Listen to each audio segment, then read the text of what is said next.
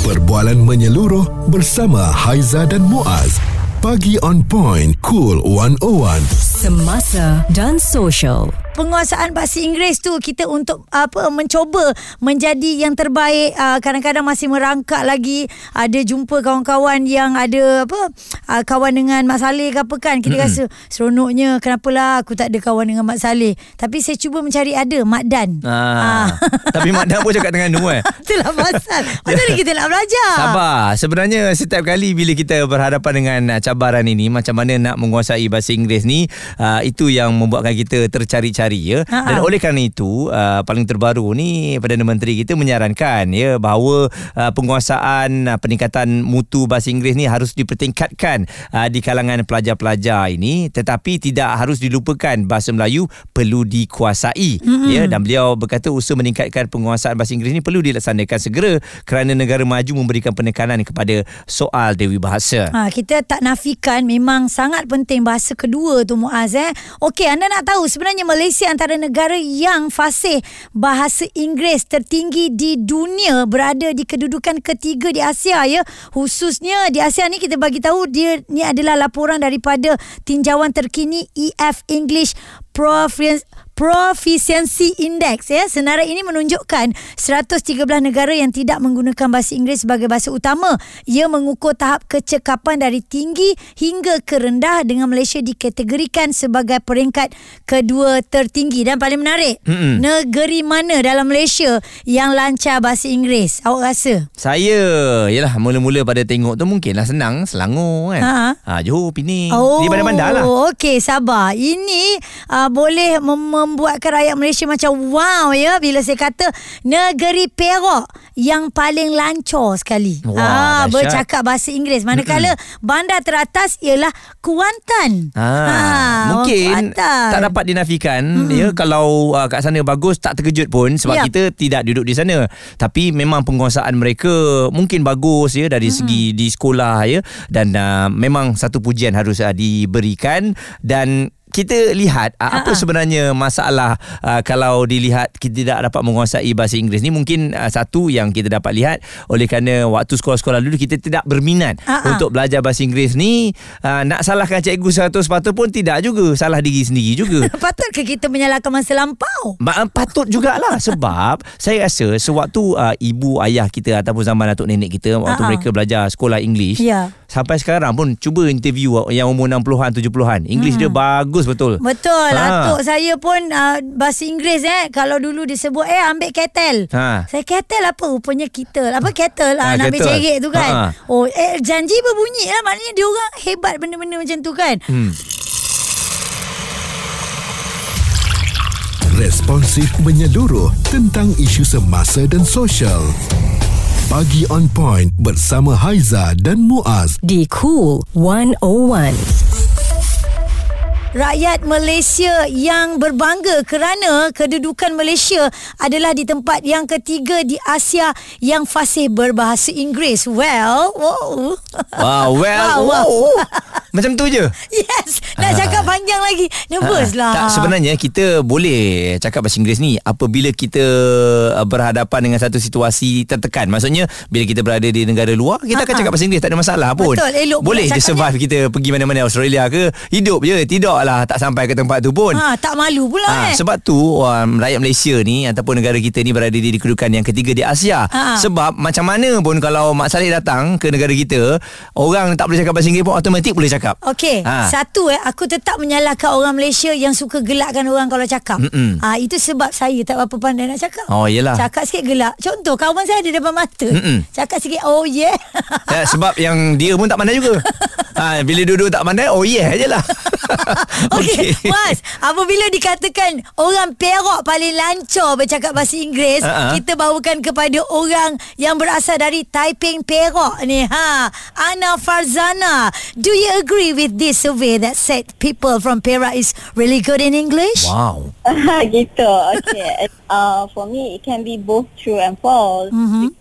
First of all, it's an official evaluation and survey, right? Yeah. But it's hard to evaluate English proficiency based on ge- geographical location actually. Hmm. Sebab English ni uh, dia macam apa ya banyak faktor, hmm. banyak faktor yang buatkan kita uh, fluent ke tak in English. Uh, for example surrounding kita macam yang Haida mention tadi kan hmm. ada kawan-kawan nak eject waktu kita cakap lah apalah. Hmm. Tapi um, I would say that I am proud, I am happy to see that sekarang ni ramai orang yang dah uh, tekankan penting belajar English ni sebab English memang penting. Kalau nanti kita dah nak pergi bekerja semua kan sekarang pula sangat kompetitif, it will be a great help for us lah untuk stand out from others. Yeah. Hmm. Dan uh, kalau tengok awak berasal dari Taiping Perak ya. Kadang-kadang kita hmm. ni menyalahkan kawasan kita dibesarkan. Kenapa kita tak dibesarkan di Hartamas? Contohnya begitulah. Aduh Hartamas ha. tak mana cakap juga. Ya. Yeah. Jadi ba- bagaimana masa awak berada di Taiping tu awak melihat uh, untuk English education di peringkat sekolah ni? Oh okay Actually Waktu I dekat sekolah dulu Memang English ni Apa tu orang kata tak Ditekankan hmm. Kecuali waktu kelas English tu hmm. uh, Tapi yang penting Dengan siapa kita bergaul Dengan siapa kita berkawan. Macam I I macam dulu lah kan Waktu I form 1 dulu Actually I tak fluent sangat English. Okay Tapi I berkawan dengan orang-orang yang Pandai cakap Yang memang Yang memang willing nak ajar kita. So waktu form 4 Memang I improve drastically Wow. Ah. Daripada kawan-kawan je kan? Hmm. Ah, dengan kawan-kawan je. Kawan-kawan. Lepas tu uh, cakap pun pakai bantai je dulu kan. Ha. Jadi, Alhamdulillah lah yang tu yang buat macam I improve betul-betul English. Ya, hmm. okey. Uh, background daripada segi family pula macam mana? Okey, contoh dengan kawan-kawan bercakap tu bila balik Mm-mm. cakap perak uh, semula ke macam mana? uh, apa tu mak ayah saya memang cakap bahasa Melayu lah hmm. kan. Uh, tapi kakak saya dulu uh, dua-dua memang apa tu orang kata fluent in English hmm. dua-dua. Jadi saya memang banyak bertutur English dengan dia orang. Hmm. Lagi satu sebab uh, kakak saya pula salah seorang mereka kakak saya dulu exchange student dekat USA yeah. for okay. Ah, uh, so di balik itu English dia pun uh, tukar memang betul-betul macam orang putih lah orang kata kan. Ah, uh, tu balik je macam ajar kita orang so slow semua. Uh, penting lah sebenarnya Betul. macam mana kita bergaul dengan orang tu. Uh, uh. Dia yang best ni bila ada banter ni. Maksudnya kita ada partner yang boleh bercakap bahasa Inggeris sama-sama tanpa ada rasa uh, segar silu tau. Ya, dia tolong. Hari cuba bayangkan hari-hari. Ramai, ha. ramai orang yang malu nak cakap Inggeris. Betul. Orang kata, oh cakap broken English je semua. Mm-mm. Tapi actually no, just just macam cakap je tak kisahlah hmm. broken English ke apa sebab kat, selagi kita tak cakap kita tak tahu kat mana kita nak improve yelah okay. habis dapat kawan pun tak pakai asyik ketawa kan kita ha. ni bukan saya kan sebab kita sebab kita dua-dua sama satu sama. kapal ni ha, ha. jangan ejek each other tau bukan saya nak kawan dengan Ana Farzana ha, yelah ha, jadi jangan dijadikan alasan lah kan ha, ha. alah saya salah pilih kawan ke apa ni awak jangan jangan cuba salahkan tak, saya tak, tak, tak, tak. Okey, kita jangan jangan salahkan kawan kita tak, sedangkan tak. kawan hmm. kita pun sebenarnya memikir aku ni kawan dengan orang yang betul ke tidak yeah. kita ni betul ke tidak pun uh-huh. kita pun tak boleh cakap kan kan sebab uh-huh. apa um, sahabat-sahabat kita berbahasa Cina India semua fasih berbahasa Inggeris uh-huh. sebab kat rumah dia cakap uh-huh. kan memang itu bahasa dia pun yeah. jadi tak dapat dinafikan lah bila kita nak mengejar cakap bahasa Inggeris tu memang umpama itik ngayam lah tapi kan tapi bila biasa bahasa Malaysia dia orang bahasa Melayu dia orang eh ha. ha kita ni bahasa Malaysia konon-konon nombor satu pun tapi... tak eh juga eh ha. okay. kat mana salahnya tu sekarang ni kan budaya yang kita lihat kanak-kanak fasih berbahasa Inggeris pun dahsyat tau. Oh, okay. Ada macam-macam dia punya slang tu sampai uh-huh. kita pun pardon Ah. Padan Eh anti ni padan Padan dah lah ah, ha, Saya saya kita. suka tengok perkembangan ha, ni Berbangga saya Kerana ha. macam kita kata lah Aizah Sebab hmm. kita ni tak power Jadi memang kita nak Anak kita ha. cakap bahasa Inggeris Jangan jadi macam ayah dengan mak ya? Okey ha. jadi lepas ni Aizah dengan Muan nak kongsi jugalah Kita mengantar anak kita ke sekolah mana Mm-mm. Untuk fasih berbahasa Inggeris suara serta informasi semasa dan sosial bersama Haiza dan Muaz. Bagi on point cool 101 penguasaan bahasa Inggeris. Perdana Menteri mengatakan mutu penguasaan bahasa Inggeris dalam kalangan pelajar terutamanya di peringkat sekolah rendah perlu ditingkatkan mulai tahun depan. Okey dan memang ada yang katanya tak bersetuju eh kenapa kita nak memutabatkan bahasa Inggeris pula? Bahasa hmm. Malaysia, bahasa Melayu itu yang harus diutamakan. Ambil contoh negara Jepun ya mereka mengatakan bahawa menggunakan Jepun saja bahasa Jepun boleh berjaya negara tersebut. Ha-ha. Tapi memang diberikan ya bahawa bahasa Inggeris itu harus dikuasai tetapi bahasa Melayu tidak harus ditinggalkan. Nah, Ya. jadi kalau kita ada dua-dua kemahiran berbahasa ni kan lebih bagus. Betul Muaz Kita bersama dengan Seorang bekas penyampai radio Yang mana dia adik-beradik Mak, ayah, Mm-mm. anak beranak lah Semua cakap bahasa Inggeris kau ha, Ya. Hebat tak dia Kita bersama dengan Sharifah Alea Ataupun kita panggil Leia Assalamualaikum warahmatullahi wabarakatuh. Waalaikumsalam. Okay, uh, Inggeris digunakan uh, sebagai bahasa harian kat rumah. Uh, dia bukan dia bukan kita apa uh, lebih apa mementingkan bahasa Inggeris. Mm-mm. Tapi dia sebenarnya kalau kita tengok balik uh, perkataan uh, perkataan-perkataan yang kira macam senang uh, kanak-kanak ke, uh, terutamanya yang berusia uh, 2 tahun ke bawah kan mula nak bercakap kan. Ha-ha. So perkataan-perkataan yang nak nak nak tangkap dia orang nak nak biasakan mereka bercakap menggunakan menggunakan perkataan Mhm. uh, adalah uh, bahasa Melayu sebenarnya. Mm-mm. kan so kalau kita macam you know uh, pendekkan air kalau nak water air. Hmm. Uh, what do you want? Uh, so lah macam air. Tapi sebab dah biasa uh, kita orang jenis yang macam betul uh, jenis yang macam dengan anak-anak pun kita bercakap macam kita bercakap dengan orang dewasa, kanak-kanak yang lebih tua. It, tak ada baby talk. Hmm. Ah, so you know it's like macam okay, what what would you like to have? Ah, what what do you want to eat? Ah, so macam tu. So the uh, automatically we answer in in English juga. Hmm. Ah, but bahasa Melayu is very much also part of our daily speech. Cuma my family, mama orang Penang, papa orang Kedah. Hmm. So kita orang jenis okay kalau nak nak minum nak minum apa? Air.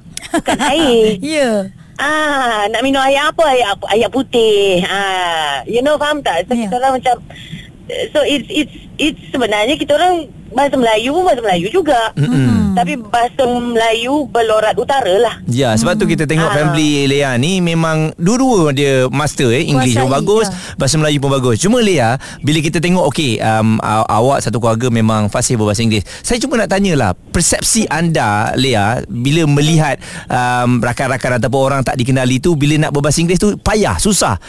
A- apa sebenarnya perasaan ataupun tanggapan anda terhadap mereka? No judgement. Hmm. Really no judgement. All of us, kita orang semua macam sangat memahami. Uh, kalau let's say if you are more comfortable in Malay, if you are more comfortable in um, Tamil, if, because I have friends who are more comfortable in Tamil, Mm-mm. if they if they don't speak Tamil, they speak Malay. Ah, faham tak? Yeah. So, so so um and then ada yang uh, more comfortable in especially my uh, family uh, dekat Penang, they're more comfortable speaking Hokkien. Mm-mm. Ah, ya, Penang lang, you know. So like macam they're more comfortable speaking Hokkien. My mother can speak Hokkien. My Wow. grandmother speaks ah my grandmother speaks Hainanese. Yalah, dia memang Tan Muiji kan. So she speaks Hainanese. Ah, so it's we all have no judgment. So if you but if let's say orang tu uh, nak memang um, obviously verbalize the niat to say to to uh, further better her English untuk memperbaiki lagi bahasa Inggeris dia dan kita akan encourage lah cakap je bahasa Inggeris. Practice berterabur ke terlalu perfect ke ada yang macam uh, punyalah takut nak bunyi berterabur nak bunyi apa nama ni uh, pasar dia punya cakap tu weh kalah Shakespeare. Kan dia punya Ya. yeah. vo, vo, uh, vocab dia pun like macam "Wih, ini Oxford Cambridge fast fashion ni. Kita ha, you know what I mean? Kita pun like macam wow ah macam tu. But it's okay it's not a problem. Janji you practice if you want to if you want to better your your bahasa Inggeris that is exactly uh, saya punya um, ap- approach Uh, bila nak perbaiki bahasa Melayu saya sebab mm. ialah membesar bahasa Melayu saya very utara Hmm. Kan? Uh, apa takkan kita nak uh, habaq kat cikgu uh, cik, uh, kalau cikgu tanya ni awak lambat? Tak uh, kenapa lambat? Cikgu tanya kenapa lambat? Mana tak lambat tu kalau nak buat ni buat tu mampu eh Ah, tak okey. boleh lah uh, kita tak boleh cakap macam tu. So Ya. uh, in order for me to practice macam tu je. I like okay bahasa Melayu saya ni sangat rojak sangat pasar. So di mana ada salah jangan gelak betulkan. Mm-mm. Betul. Ah, macam tu. Betul kan je? Ah, Ah, dan- kan, kalau kalau tak sengaja kelakar, ah, gelaklah kejap.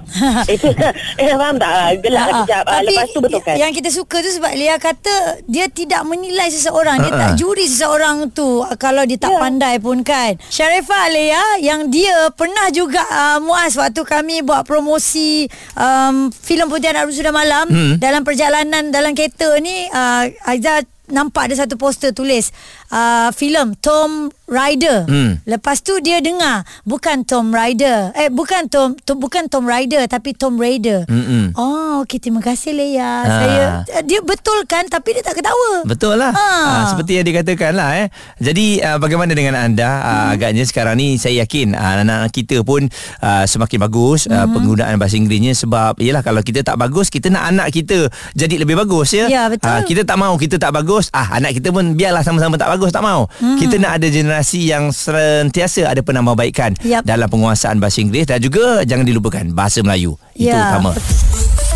Suara serta informasi semasa dan sosial bersama Haiza dan Muaz. Pagi on point cool 101 Since uh, we are still in the topic of people in Perak are good in English based on the survey, right now I want to make uh, proof that I am a Joharian also good in English, not only Perak, isn't it, Haiza? Yes, we both also good in English. It is just I have to not really show my speaking English Wow. skill or else many people will lost their job. or maybe if we are good, uh, we are not uh, that good in English. Yeah. I suggest um, that us go to Perak and learn English with uh, people there, and I think my English will be so good as a good as a British people. Wow. Yo yo yo. I know we are caller here. uh, Nash, how are you, Nash? Uh, uh, wow. Wow. Maaf kami tak baca skrip We, eh. we try, Neh. We try. try. I'm, doing good. I'm fine. How about both of you? Uh, Uh, we also good. Rasa Nash. macam dengar uh, stesen radio bahasa Inggeris. ah, okay. Kalau dapat uh, awak dapat rasa macam tu, okey lah tu. Ah, Dah okey lah tu. Sampai lah sampai. Sampai lah tu. Ah, ah, awak orang mana? Orang Perak? Ah, tak, saya orang KL. oh, KL. Nesh, Okay. orang KL. Jadi jujur lah Macam saya dengan Haizan Memang jujur lah Kami ni tak fasih sangat Berbahasa Inggeris Bagaimana dengan awak? Uh, saya terus terang uh, saya cakap Alhamdulillah lah Saya taklah mengatakan bahawa saya ni terlampau fasih mm-hmm. Tapi uh, bagi saya bahasa Inggeris tu bukanlah satu masalah lah Mm-mm. Sebab uh, kami adik-beradik daripada kecil memang dah dididik lah bagi saya yang penting sebenarnya tak kisahlah orang KL ke, mm-hmm. orang Perak ke, orang Johor ke uh, semuanya sepat, uh, berpatutnya bermula daripada rumah lah sebab kami memang adik-beradik daripada kecil m- uh, mak dan ayah tu dah kita praktis kat rumah selalulah memang mak saya dulu uh, banyak menggunakan bahasa Inggeris lah Cikgu Inggeris ke, Mak? tak Oh. Mak saya bukan uh, bukan cikgu bahasa Inggeris, mak saya suruh rumah je. Wah. Tapi uh, kami uh, macam uh, selalu converse. Hmm. Which is sekarang pun saya praktikkan uh, dengan anak-anak lah. Uh, untuk sentiasa, I mean, uh, saya sekali tu kena bercakap dengan dalam bahasa Inggeris. Sekurang-kurangnya basic tu ada eh. Ya, se- Mm-mm. Saya, sebenarnya saya pun tak faham kenapa uh, benda ni sebagai uh, menjadi satu masalah lah. Mm-hmm. Sebab kita kalau tengok kita belajar bahasa Inggeris daripada kita belajar satu sampai tingkatan lima. Betul Sepatutnya secara, Ha. secara logiknya Kita boleh cakap lah eh? Nash Ha, tapi tapi yang masalah dia sebenarnya sekarang ni satu praktis, dua saya rasa kita ni uh, cepat intimidate dengan orang-orang yang Uh, bila kita nak contoh kita nak ber, bercakap bahasa Inggeris tapi mm-hmm. kita nak kita berdepan pula dengan orang yang bercakap bahasa Inggeris tu dia ada slang cara yeah. dia cakap tu macam uh, orang kata apa orang orang British Ha ah, langsung Ah, tak faham tu lah. eh. Ha ah. Ha, jadi uh, bagi saya uh, satu kita jangan uh, apa intimidate lah dengan orang-orang macam tu. Mhm. So uh, kita jangan try to be them. Kita jadi diri kita. Ya. Uh, macam uh, and then satu lagi uh, cikgu kat dulu pernah cakap lah uh, antara cara yang kita nak guna ni dia punya prinsipal tu dia panggil KISS. Mm-mm. Oh. Ha, keep it short and simple. Oh. Betul eh? Ha, Ah, dan, Kalau nak ah, nak terror sangat kan jadi ke laut pula eh. Ah. Ya. Dan uh, apa tak payahlah guna jargon-jargon language sebab kadang-kadang kita kita nak pakai jargon uh, language Mm-mm. kita tak tahu jadi bila kita tak tahu kita rasa nak nak cakap tu kita tak tercakap. Hmm, faham? Ah, Ha, kan kita dah So- cakap yang bukan-bukan orang tu balas yang bukan-bukan kita pun pening juga. ha, jadi j- jangan nanti ikut-ikut dengan orang yang cakap slang apa uh, slang bahasa Inggeris yang tinggi tinggi Mm-mm. ke laut tinggi menggunung tu lah. Ya, yang Hmm. hebat. Ha ah. Ha, just be yourself Mm-mm. and be confident. Hmm. That's the key lah. If you don't have the confidence, kan, Ya. Mm-mm. uh, you akan rasa macam Eh tak mau lah Tak mau cakap lah Tak berani lah Takut kena gelak lah And then satu lah Takut kena gelak lah Iyalah. Padahal dia Ah. gelak bukan dia buat apa pun bukannya boleh melukakan kita tapi Ah. itulah kita dah daripada dulu takut begitu eh. Ah, jangan jangan rasa macam sekarang orang kita ni sebab saya cakap tadi lah dia nak dia nak nampak macam wow. Hmm. Padahal sebenarnya uh, it's a language ya. And then satu saya sangat suka English on point tu lah. Ah, tu buat kami power tu. Ah, benda yang berguna juga sebenarnya. Betul. Alright. Thank Thank, you, you. Resh. Nanti kami akan terus lagi belajar, okey? Alright. Alright. Ah, keep it up, don't give up. Ah, saya sukalah bila ada kata-kata semangat begini kan. Yeah. One of um, our listener Yeah. ah, that always um, choose Cool 101 Yep. as a radio uh, kesayangan semua. Favorite. Yeah. Okey, cerita pasal kanak-kanak Ha-ha. ada satu uh, conversation seorang kanak-kanak ini namanya adalah Hana Aisyah Mustafa Kamal. Dia ni viral hari tu. Like, this. This school has so so much thing I like. There's a playground and an awesome snack place, and a lot and a lot. And I have a, a new friend, and I have an old friend. Her name is Bea Kalisa. Yeah, Bea Kalisa from Little Kali School too. Oh, itu kalau cakap dengan Aunty Aiza, Ha. Aunty Aiza nak jawab tu Aunty Aiza ambil masa 5 minit juga ya. Ah, tak, tak cakap jawab N je. N, Ah, N. N, ah, N, ah, kan.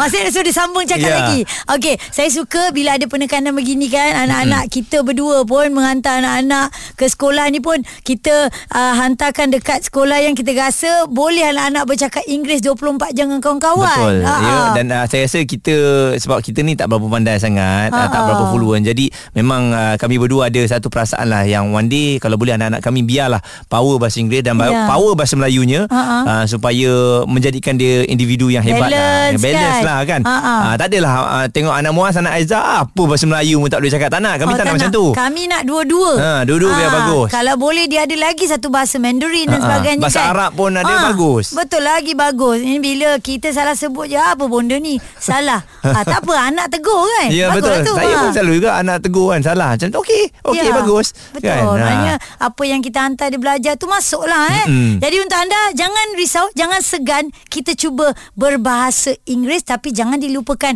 Bahasa Melayu Suara serta informasi semasa dan sosial bersama Haiza dan Muaz. Pagi on point. Cool 101.